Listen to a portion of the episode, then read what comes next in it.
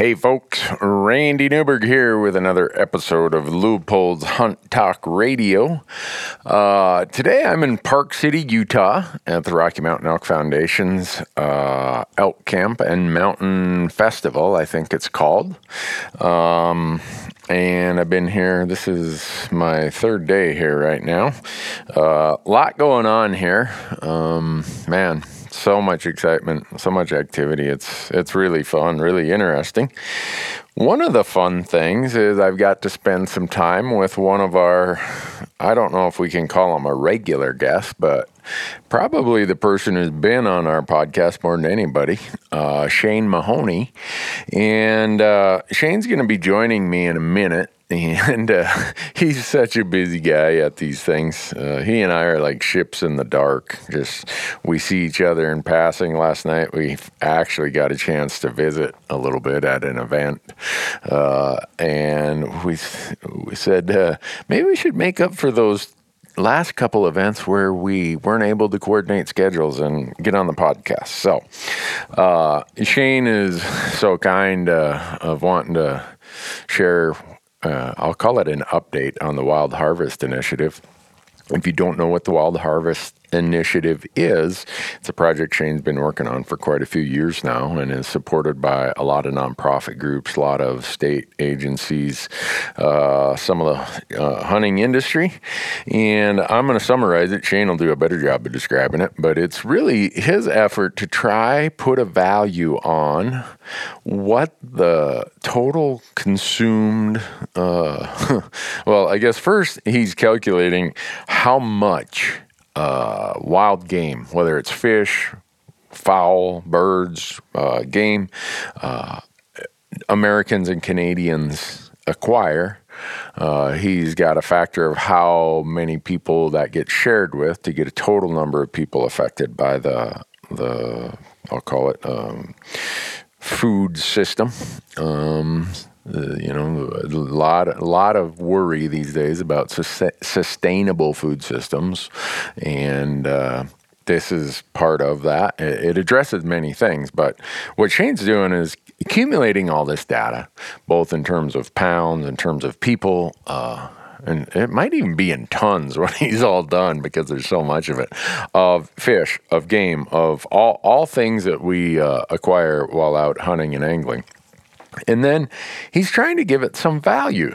Uh, when you think about the fact that for years and years, none of us have ever put an actual economic value on what this super high quality, amazing, sustainable free range protein is worth. Uh, worth to us, uh, uh, we, we've always talked about what it's worth to us intrinsically and, and culturally, and, and none of that is quantifiable, uh, at least not when you get in these arguments where you're trying to convince policymakers to give priority to it because they usually want to see the, the lowest common denominator, which is often uh, money or or economic value. So it's a really ambitious project that Shane's working on and and has been working on for a long time, and he's getting to the point. I think uh, he's going to give us an update. He's starting to get some of this humongous amount of data uh, in a manageable point where he's going to be able to share it with with us. Um, then I want to talk about the North American model a little bit. Uh, Shane Mahoney and Val Geist. Uh, Val is a retired professor, uh, well, well respected in the wildlife community. And then John Organ. Uh, the, those three guys kind of put together the principle, or at least brought to writing and brought to accumulated thought 20, 25 years ago, that what we do in North America, our system really has some basic tenets, some basic principles. And they put together this thing called the North American model. It's not like they invented it. It, I mean, it's what we've been doing, but they actually brought it to a body of work to say this is how we do it in North America. So uh, I want to get an update on that because he's uh, in the process. Him and uh, Val Geist, Dr. Geist, have a book that's about ready to come out. That'll be a really cool uh, addition or update, whatever you're going to call it, to that. And then time, if time allows, hopefully we can get him to give a quick State of the Union according to Shane Mahoney. I don't, I don't know if he'll have much time. He, we're our window of time, I'd guess, is about 40 to 50 minutes here. So, anyhow, before we get on to, to that and uh, Shane gets here, um, I want to quickly thank Leupold for being the title sponsor of this podcast. Uh, great company, great everything. They've, I mean, they have a huge presence here, huge supporters of of the the Rocky Mountain Elk Foundation and this event that's going on with the Elk Foundation. And then uh, also we've got Orion Coolers. Use promo code Randy out there at orioncoolers.com and save twenty percent. If it's as hot in your part of the world as it was here yesterday, whew, you want a great cooler. Uh, and then we got onX Maps. onX is, oh man, we're getting ready to jump into a bunch of stuff with onX Maps right now. Uh, uh, some updates to e scouting and, and other stuff. Um, go out there, go to onxmaps.com, use promo code Randy, and save 20% on any app purchases. Um, I don't know how you could hunt in today's world without that onX app. I know I couldn't. I'm sure some people do, but for me, it would be really, really tough. And then also, uh, gohunt.com, they have their insider program. You hear us talk about it all the time. Uh, you hear us bring it up in many of our YouTube videos and so many other things. Well, right now, they have a 30 day free trial that's going on. So if you want to see all the details, all the inner workings, everything that you could possibly imagine about how we use the Go Hunt Insider system for all of our tag applications, draw odds, research, uh, filtering out bull to cow ratios, harvest percentages, percentage public lands, uh, just so many things. I would encourage you to go out there right now and take advantage of this 30 day free trial. And here's how you do it go to gohunt.com forward slash Randy, R A N D Y, and it'll land you on the page with 30 day free trial. And uh, hopefully that, that works for you. Um, nothing to lose, and uh, I'm sure you like it. So, anyhow, with that, uh, I'm going to get Shane on the phone, on the phone, on the microphone here, and headset, and we're going to cover some of these topics. So, thanks for being here today. Well, folks, I told you that our guest today was the most in demand speaker, podcast guest in all of the hunting conservation industry that I travel in. Shane Mahoney. Uh, Shane, thanks for taking the time again today. Uh, it's always fun, Randy. Well, glad you, to be here. Yeah, well, you you've been on our podcast many times, and I will say that if I have uh, a, a, request for who would you like to see on our podcast or here on our podcast, you are always the get get the guy from Canada, get Shane, get get get get that guy. He he's he's captivating the way he talks, the way he sees the world. So I'm thankful that, that we're able to carve out a little time here at Elk Camp. Well, uh, I'm grateful to your so, customers, your listeners about this. Thanks. Yeah. So kind of. Uh, last night you gave a riveting presentation.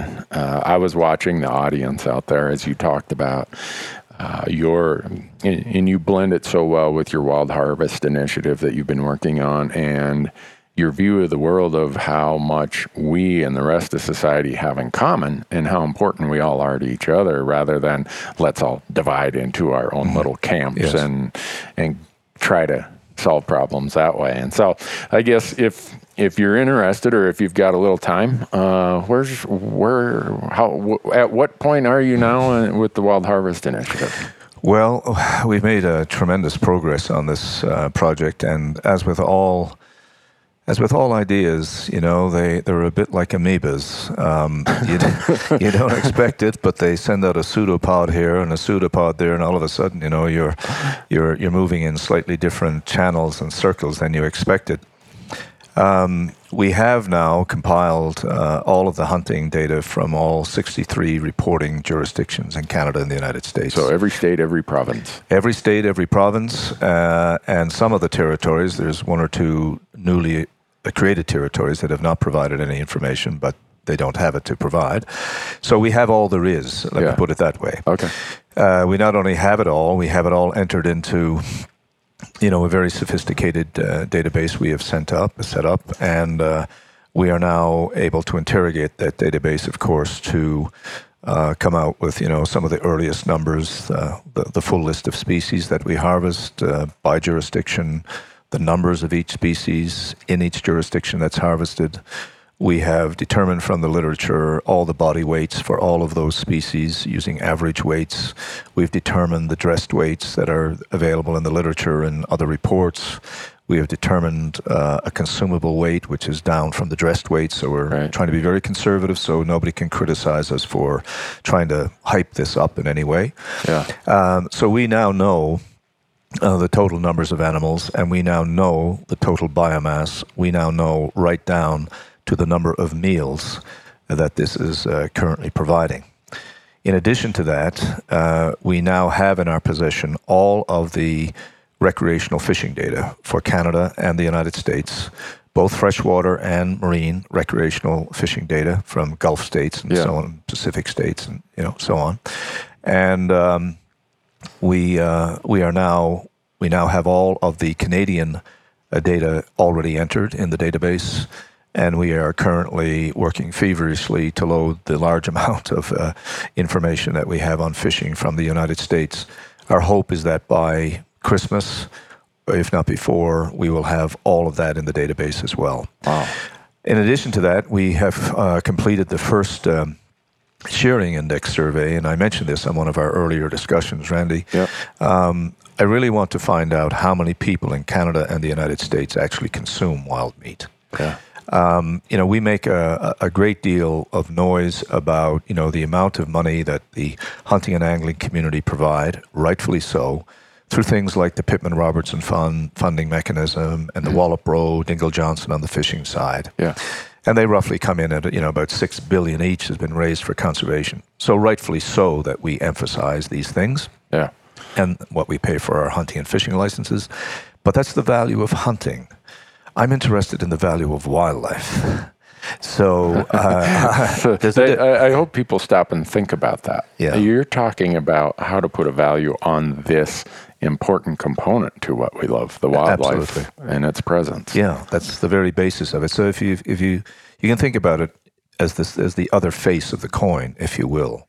And we've done a lot with the first face, you know, with you know, talking about what we've done as conservationists in this in the hunting community. But we've really never done anything, and I mean anything, about trying to actually put a value on that wildlife. And I'm going to put a food value on that wildlife because I think a food value matters to people. They understand it, they can relate to it. Um, and so we have now uh, collected.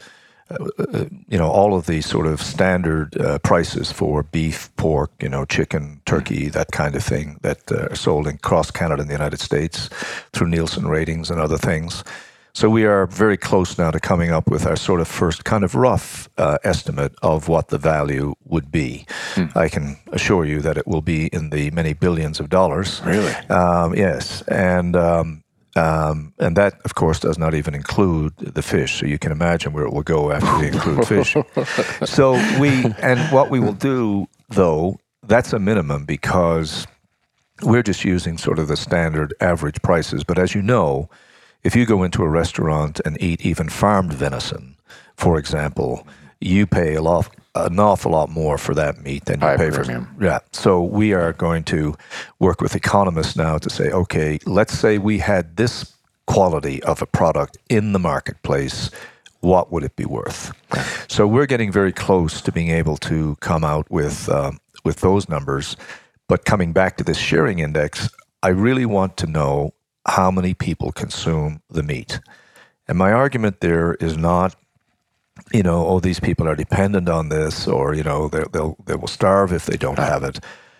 The reason I want to do that is I want to emphasize the fact of how much hunters share with people, and with disadvantaged people in some cases. Obviously, we know lots of programs like that. Mm-hmm but also just with their families and their friends and their colleagues. Mm-hmm. It may just be a pot of you know, elk chili that someone brings to their office and four or five people in the office who may not hunt share in that. I mean, I think this is the this is the kind of connection building that's absolutely critical uh, for the future of hunting. And I want to put numbers around this. And my estimate is that uh, you know the you know, the, the 40 million hunters and anglers in Canada and the United States probably share, you know, that food with another 200 million or more people. And think about it, man. It's very easy. You know, you you you to take an elk. Let's say you come home, you have your family, Yep. then you have some friends, and Neighbors. yeah, I mean, you just think it, we're probably being uh, conservative there as well. So all of a sudden, you know, out of a population of human beings of 360 million between Canada and the United States, you know, we may see the market network, if you will, which is how business people would look at a product, you know, uh, of reaching potentially, you know, 250 million or more people. Wow. So we've completed the first survey in Texas, and uh, the Texas Parks and Wildlife Division were incredibly helpful with with this, and we are analyzing these statistics. And the very likely next state in which this will take place will probably be Nevada, then Arizona, uh, and hopefully Florida. And we'll do it in a series of different states and provinces to get a picture North America wide. And then we will be able to empirically, it's not just Shane talking off the top of his head, but it will be really truly measured, you know, how many people are, are sharing in this. So in the late August, we are bringing together the 35 partners who are now currently in support of this. And, you know, uh, it's going to be quite a meeting to be held in Little St. John's, Newfoundland. you know, because you're going to have, uh, you know, you're going to have Sitka, and you're going to have the Wild Sheep Foundation, you're going to have the Elk Foundation, you're going to have Dallas Safari Club Foundation, you're going to have, uh, you know, the, the Wildlife Agency, government agency from Arizona, from Nevada, from uh, from Texas, and from uh, Florida, uh, Quality Deer Management Association, the U.S. Sportsman's Alliance, Whitetails Unlimited. I mean, the list just goes on and on, and. Uh, uh, they are all, you know, going to be gathered, and in that meeting, uh, which will take place over three days, we will present to them that they'll be the first to see the new findings that are coming out of it, um, and we will be presenting them, you know, where the idea came from and how it has expanded, because it was very difficult for me to give people the full vision of what I had in mind with this at the beginning, Randy. It, it would have seemed, you know, just too fanciful, really.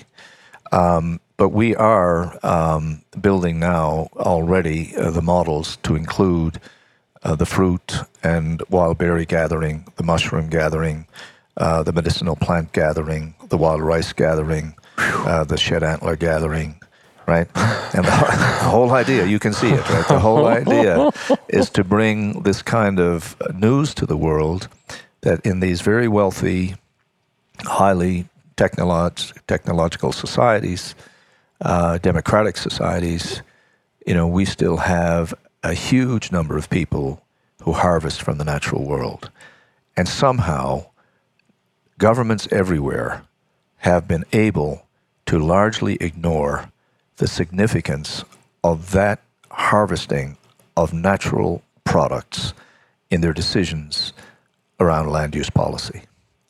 And I want that to change. Yeah. And, Yeah, I want to be able to tell them. I want when Randy Newberg talks to somebody about, uh, you know, uh, an elected official about the value of that land, he no longer has to just express his own spiritual and personal, you know, engagement with it. He's able to talk about, well, it just so happens that you know it's it's not just 40 million hunters and anglers; it's another, you know, 50 million berry pickers and you know, fruit pickers and nut pickers and uh, mushroom pickers and all this kind of thing. And, you know, when you put it together, what we really have is a community of people who have chosen to spend part of their lives in, still in pursuit of their food from wild sources. yeah. And that's a beautiful thing. That that is remarkable when Yeah. you think about how our society continues to expand and mm-hmm. expand and expand. Yet we still have kept ourselves, at least a lot of us, connected to that natural process of this landscape provides us something we need, Yep. food or whatever else.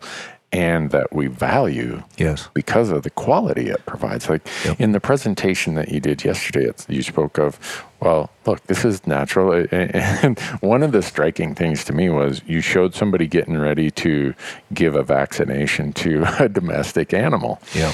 And it, it, it was just a very striking image for me of, Yep. yeah, I everything that crosses my table that is pretty much all of it's wild harvested. I'm I'm exempting myself from all of those complications, and my process of being involved, help, hopefully, helps contribute to nurturing and expanding and, and conserving that that process. It's uh, it, it's so remarkable. I remember when you first started with this, Shane. I was I've known you for a long time, and so I was really excited. Uh, it did not seem fanciful to me at all because I I knew your I knew your background, I knew your talents, and I, I knew that if anybody was going to be able to paint this big picture of quantifying and giving us value and giving us uh, connection that maybe the rest of society would understand. I, I, I'd be happy to put my money on Shane Mahoney getting it done. Well, I'm, I'm grateful for the faith, and I won't let you down. Um, one of the other, uh, we've had our first master student graduate uh, uh, studying an aspect of this too, and we're just submitting our first uh, paper for publication on it. So we're keeping alive that academic side of things, and you know the partnership continues to grow. Um, the National Wildlife Federation is the last uh, or the most recent uh, very big uh, party to join uh, with the uh, with uh, the alliance, as we're calling it.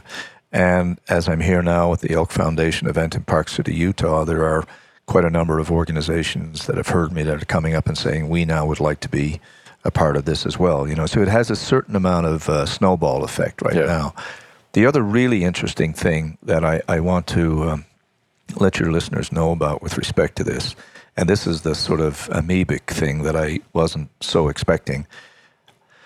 You know, I have been a proponent, a sort of an evangelist in some ways for the North American model for a long time, as you Yeah, know. yeah. And um, I kind of feel that while there's a lot more to be done in North America, there is enough people now who are knowledgeable about it themselves, um, you know, that they are able to take this message. And I, about four or five years ago, began to set my sights on the international community about this Yep.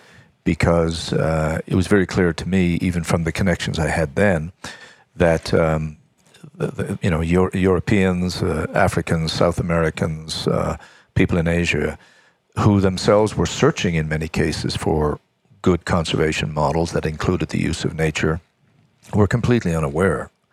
I mean, so unaware that it's rather uh, startling. Um, and so I had, I felt like I felt in 1993 when I spoke for the first time about the North American model in the United States. Uh, there was nobody in the audience who had ever heard that term. And uh, it was a very new term, and Geist had only come out with it a year before. So, and um, and I, I so for the last five to six years, I've been working on this internationally, and I've been making headway. And of course, I now have a number of uh, senior appointments at the IUCN and also with the CIC, which is the International Council for the Conservation of Wildlife. And that has allowed me, of course, into a lot of discussions and boardrooms and so on, where I've been introducing the model and speaking at their conferences and so on. Well, it turns out that a major preoccupation for organizations like the World Conservation Union, the Federation of Agricultural Organizations of the United Nations, the major center for forestry research all over the world in the Congo, Amazon, all those regions, uh, CITES, the uh, Convention on the International Trade in Endangered Species, uh, the Convention on Biodiversity, the Convention on Migratory Species. It just so happens that all of them have buried within their complicated, um, um, you know, information sources uh, a commitment to understanding better the role of the sustainable use of wildlife in conservation. And this has afforded me an enormous opportunity to talk about the North American approach that we have, sort of not pushing my way in, but at their request because now they're interested in Yeah. this. All the better. Yes, and and uh, one of the other things that's happened is a major emphasis for those international organizations working in those parts of the world is food security. So they have launched major studies of uh, wild meat harvests in the Congo and the Amazon and places, largely because large numbers of indigenous people still rely on the food, of course, every day, uh, but also because there is now becoming a market for that as populations expand and the wildlife is being destroyed. It's just being For the killed- market killed- purpose. Yeah. Wow. And of course, I now am in a position to be able to remind them hold on, this may be a 21st century reality for the Congo and the Amazon and other parts of the world, but it was a early 20th century reality for the United States and Canada. Absolutely no Right. different. But we came out of it. We, we came out of it. Now, our model may not be perfectly suited to you, but you should at least understand that these are some of the mechanisms we use to come out of that. So now, as a result of all that, they now want the Wild Harvest Initiative to be part of all of that because I now have the largest database in the temperate world on the harvest of wild animals. Under a model that is based on the framework of Canada and the United Absolutely. States. Absolutely. And we wouldn't even be able to compile this data, Randy, except for that model Yeah. and the institutions that put in place. Because when you get your license, your name is recorded. If you get an elk, your name is recorded. If you don't, you, you, you Yep. put in a return. We wouldn't even be able to compile, obviously, this database, except for the hundred years of institutional record keeping and all of that that goes along that are part of our state agency programs. Yeah. Well, I. I can't imagine how daunting and sometimes overwhelming that project must seem. But if I can give you any uh, uh, smile to your day, uh, when I see it and I, I see your presentation last night, and you and I have a chance to visit like we did last night or at other times, it gives me so much optimism about where we're at with this message and with how we, as the hunting, angling, gathering community, Yep. are starting to be looked at, even by people who uh, maybe don't participate in what we do, as wow, these these are people focused on health and sustainability and and the quality of their food, and and it becomes such an easy message Yeah. to convey rather than when I used to have this paradigm of, oh, I'm always, my activity, my lifestyle, the way I procure my food is under attack, under attack. And you develop a little bit of this bunker mentality of Sure everybody's the enemy. Who who's Yeah. coming after me now? And the way the information you've provided and the way it's been presented, uh, I hope it, it gives you, uh, like I said, a smile to know that people like me and others really get optimistic about what the future is because of that. Well, I'm, that's fantastic to hear because, um, as I tried to explain last night in the talk, you know, there are certain times when various processes of change, like small rivulets, eventually come to form a river of change. And when it's just individual rivulets, you, you might be able to dam them, block them, you may be able to change their course fairly easily with a pick and a shovel. But when you got a big river, when you got a Mississippi on your hands, you know, you're going to have to figure out a way to ride with that. And I think that's where we are with regard to the changes in society. There is definitely a growing empathy for animals worldwide. There is, however, uh, uh, uh, also a growing, uh, slightly growing community that have taken that to the idea that we shouldn't use animals at all or kill animals in Yeah. any way. Um, but there's, as I said last night, there are a whole series of changes embedded in that big river now that if you are able to recognize them and tease them out, you begin to realize that they are entirely in our favor. And they're in our favor in a way that they weren't 25, 30, 40 years ago. Yeah. And that is this worldwide uh, focus on fitness and health and lifestyle and quality food. Uh, the global concerns that people have for the quality of food that they are eating and the concerns about diseases that come, you know, in part or are worsened or exacerbated by many of the additives, you know, that we, we take in our bodies every day. I mean, you just think about the number of things that inevitably we, we take in, Right. right? I mean, you read the package of anything, right? I mean, and so you know, you think about all of that stuff, and people are concerned about this. They are they are concerned about their their bodies and you know staying in shape, and they're worried about obesity. They're worried about you know they they know the risks of being overweight. They, you know, so there is this really phenomenal uh, global rise in those concerns. And of course, I don't have to tell any of your listeners that food has just become, in a strange way, just a massive preoccupation of people, right? it has. the chefs are chefs are the superstars. So, right, man. they're the Michael Jordans. I'm of the telling world. you, it- yeah. it's. I mean, how did this happen? But anyway, it it has happened, and so that also uh, is really important to us because you know, in the main, you know, the vast, vast majority of all the hunting that's been done in North America uh, since the model's inception and even its early origins has, and even before to some extent, was about consuming the animal. Right. wasn't the only motivation. That's not my point, but Right. we were consuming it. On top of that, you know, all of these things, you know, a group of people or you yourself on your own go out and spend a day in nature. You might fly fishing. You might not be doing anything. You might be just, you know, I spent a lot of time just following animals for my research. I, I wasn't hunting them and I wasn't, you know, fishing. I wasn't doing anything except being out there with them. But you you know how you feel after a day, particularly of exercising out in nature. Yes. And it's not even the same as exercising in a gym. There's a Not all. world of difference, Yes. right? We all know this.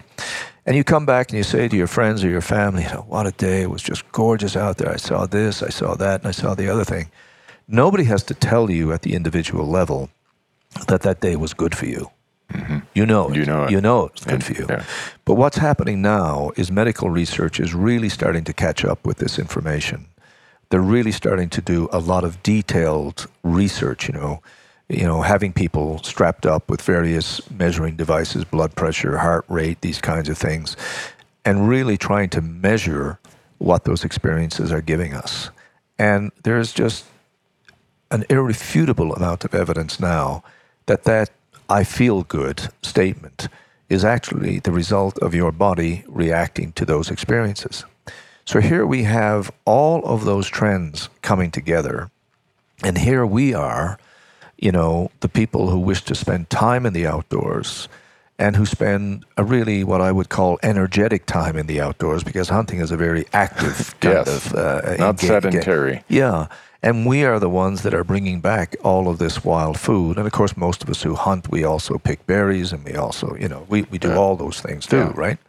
Um, and the third thing I think that's really kind of as a communication uh, aspect and benefit to us, we're living even here in the United States and Canada in a world where people are also becoming more concerned about the stability of the world.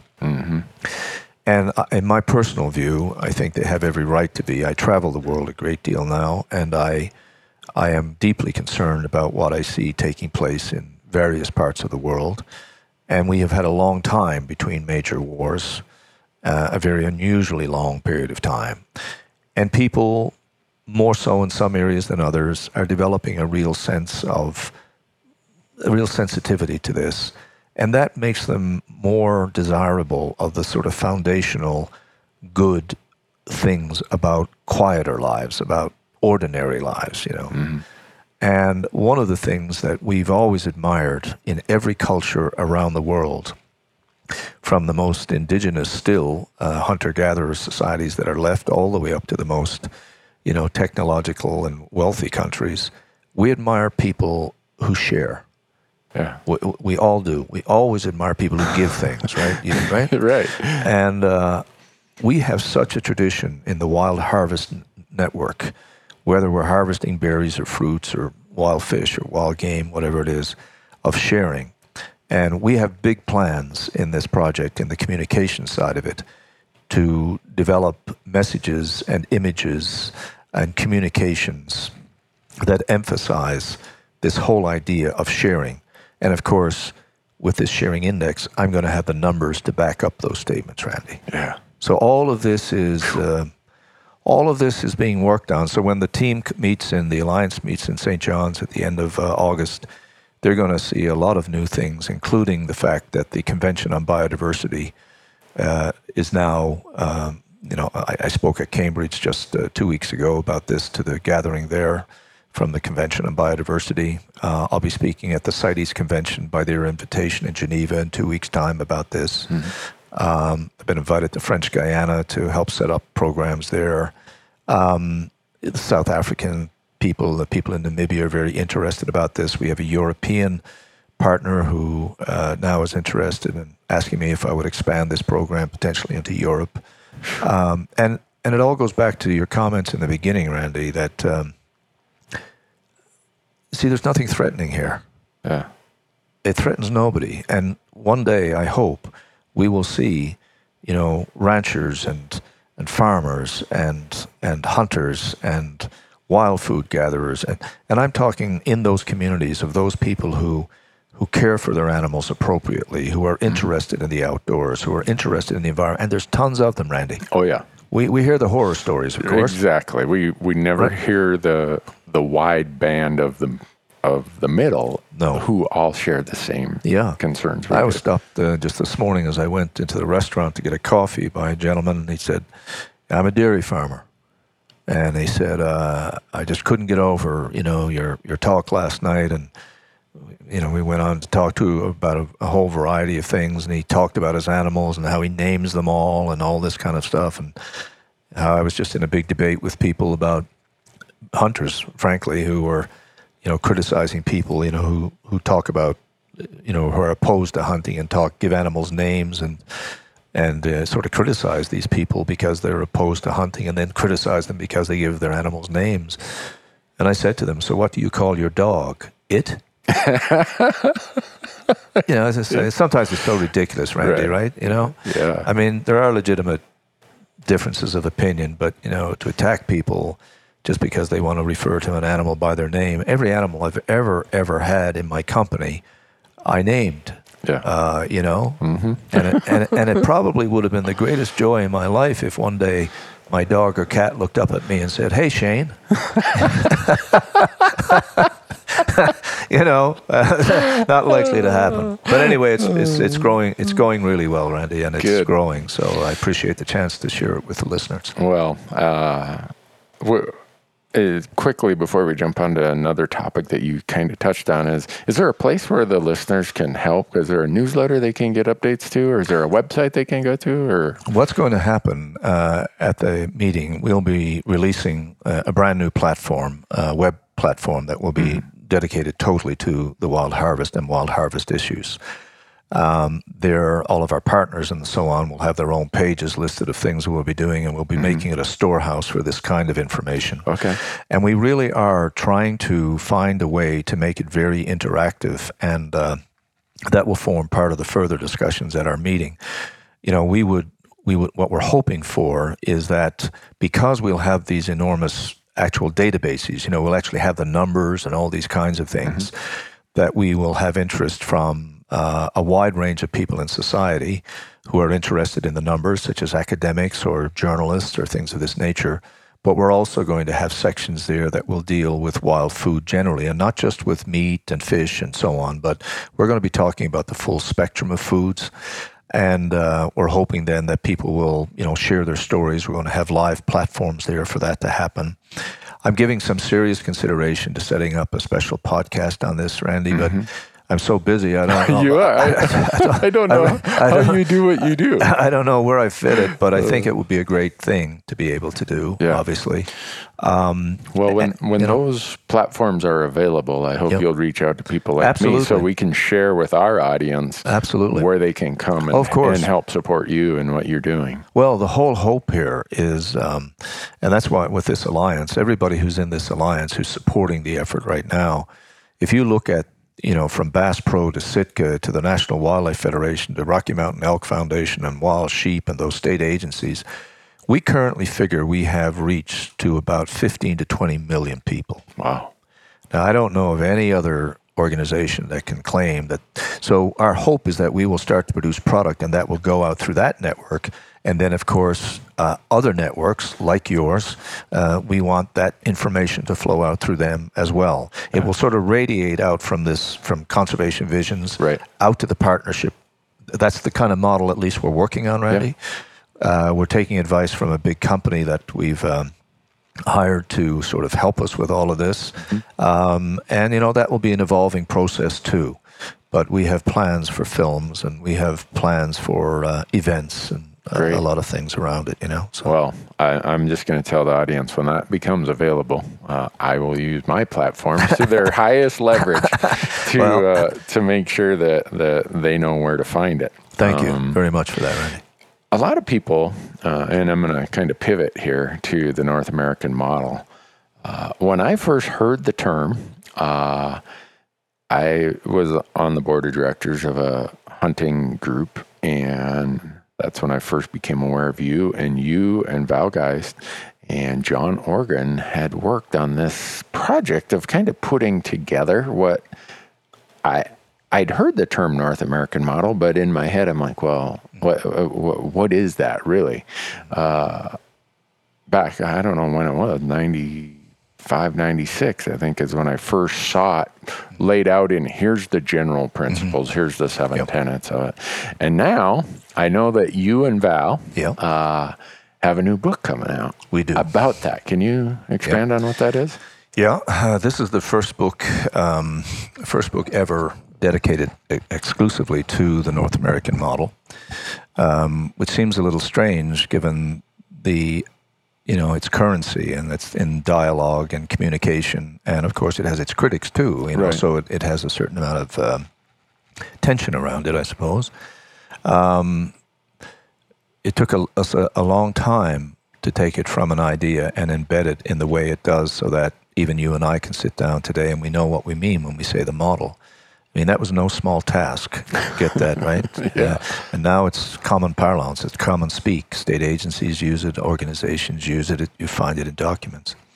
So um, we thought it was time uh, to look at this and in a, in a really meaningful way. Johns Hopkins University Press and the Wildlife Society have a long-standing book series uh, that uh, it was perfectly adapted to, um, because um, we're hoping to really influence the the academic, the graduate student, uh, the new recruit into the profession, and the professionals in the profession, as well as the general public. But we want to really impact the professional movement because, in the end, that determines what the policies and laws and regulations are, of Right. course. So, this is an edited volume. We have about uh, 25 writers, I guess, contributing. John Organ is one. Uh, there's a great many uh, others who are in there. And Geist and I served as the editors, and we both write uh, a number of chapters in the book as well. Mm-hmm. It will be released in August of this year, and uh, or uh, it will be first out in August. There will actually be a release of the book at the Wildlife Society meeting in the first week of October. Okay.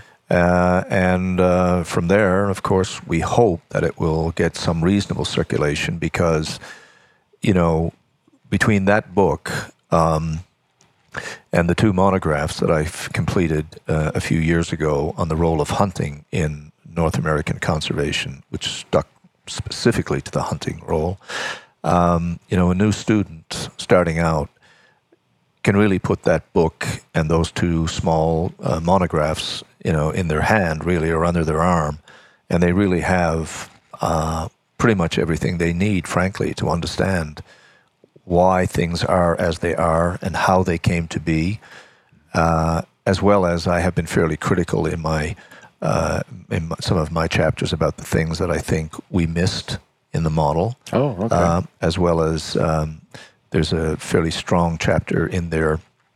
Uh, Gordon Hewitt and other people at the Caesar Kleberg Institute wrote that chapter on you know the challenges uh, to uh, to the North American model, where we where we think it may be going, you know what we think we have to do to protect it. So it's a big uh, it's a big deal, and it shows that the model, you know, and that term, of course, was was first coined by Valerius Geist. I took it upon myself to become the uh, sort of the evangelist and and for it, uh, and uh, so um, and and many others eventually, of course, did likewise. Um, but it, when we started, when he and I first talked about it, um, it was a very simple thing. It was much like the Wild Harvest uh, to me. Here was a great idea. and unless it was moved with a tremendous amount of energy, uh, it would just be a term that would have been in a paper and would have been lost. Mm-hmm. And I argue today that because that did not happen, because without money and without support and without any kind of organizational structure, and on certainly in my case, on all uh, annual leave time, that's how I did all the work I did. Um, you know, we would simply not have that model being discussed today. It would have been long forgotten about. And a lot of the arguments that have been put up in defense of hunting and angling in legislatures and in forums and in debates and, and so on and so forth would never have had the same strength. But when people saw that there was actually a rigorous system of laws and policies and institutions and knowledge that was behind this, I think their arguments carried a great deal more weight. Certainly. yeah, I really yeah. think it made a difference. Yeah, yeah. I, I, mean, you and I get invited to a lot of those conferences. We were, yep. you and I were at that one in Bozeman in yep. November, and yep. it was a frank discussion about the model and where are the weaknesses or where does the model have its opportunities going forward to expand and, and where do we have to think about some of these things and i'll admit that sitting in conferences listening to critics of the model is yep. a little bit hard for me to yeah, not yeah. want to raise my hand and say wait a second yeah yeah yeah no it's true but without having that uh, body of work that yep. you and val and others have, have put in for decades now, it would have been very hard to have discussions like Absolutely this, to true. have a, a, critical analysis of where is it and what's its validity today, today. And I think most people have concluded, you know, it still is the valid yeah. Stru- structure for today. Well, I don't think there's any doubt about that. I mean, I think we, we, we have to accept that there comes time when you have to reflect and you have to change. I personally believe that, um, you know, this wild harvest approach, I'm not saying my program, because there can be many programs, but this approach is probably, um, this is not a right turn. This is just a slight, you know, of the model, in my view, and reorienting in particular a way of explaining it, and also answering one of the criticisms that are legit, that is legitimate, which is making it more inclusive. Mm-hmm. And this Wild Harvest Initiative is all about that. Yeah. So, you know, when you see the products that are coming out of this, you'll see collages of photographs that they'll include berry pickers and bikers and bird watchers and, and farmers and ranchers and so on. And yes, there'll be images of hunters and anglers, but they'll be part of that collage of imagery. Mm-hmm. And I think um, one thing that we did too much of was to try to exceptionalize hunting. And as I said to many people, David Allen and other people that we both know, you know, my objective here with the Wild Harvest Initiative is to tone it down and simply to re-normalize it. Normalize it rather than that, yeah. sensationalize that, that's, it. That's where it needs to be. You know, people yeah. need to be living on the street and say, yeah, uh, oh, that fellow over there with the black car, that's, yeah, that's a, uh, you know, a friend of mine, Randy Newberg. Yeah, he does this, he does that, and uh, he's a hunter too, you know. He, he, he uh, comes over, brings me over some food, you know, like that. It needs to be that casual. Yeah. Right? That, then we will have made it. Right. Right. Well, one of the th- images, I, I keep going back to your presentation last night, is you talked about maple syrup yep. and the harvest of syrup. I know very few Americans who, when they have their breakfast sometime during the week, yeah. who do not use maple syrup. Yeah. And you think about that is a naturally harvested totally, product dependent upon clean air, a stable oh, climate, totally. clean water, healthful landscape. Totally. Uh, if there's entry points for people to understand the perspective we have, uh, and, and I, that almost sounds like divisive, but uh, I'm going to say it that way. Mm-hmm. It's it's these kind of things that sure. are very normal. Sure. Uh, and through not a connection of too many dots, you go from harvesting maple syrup to harvesting wild rice to eating a panfish out of the lake to shooting a grouse or yes, a rabbit. Exactly. And all of it is the consumption of something we need high quality, sustainable food. Totally. But you see, think about that story that you've just told there as you've laid it out, and think about how different the story about hunting has been told in the past. Right. Yeah. And this is what I mean about, you know, I have uh, serious partners in this Wild Harvest Alliance who lead state agencies. And amongst them, there are a number who say that this, this Wild Harvest Initiative, this idea, um, is the last best chance. Mm-hmm. I, I, am you, you I'm standing in that same yeah, line. Yeah. I, I think about my own interactions with people. Uh, well, coming up the elevator the other day, Corey Jacobson and I, I have my podcast kit, and on it it has all of my partners who I work with, and a gal from not our country. She said, do you kill animals with that? And we were explaining, no, it's a podcast kit. Well, I had to get off the first floor, and Corey went up with, uh, they both got off on the next floor. And so the next morning I asked Corey, I said, where was that discussion going? He said, well, I just told her, no, we, we, we you know, for us, we, we go and this is part of how we get food. And it was like, oh, okay. Yeah.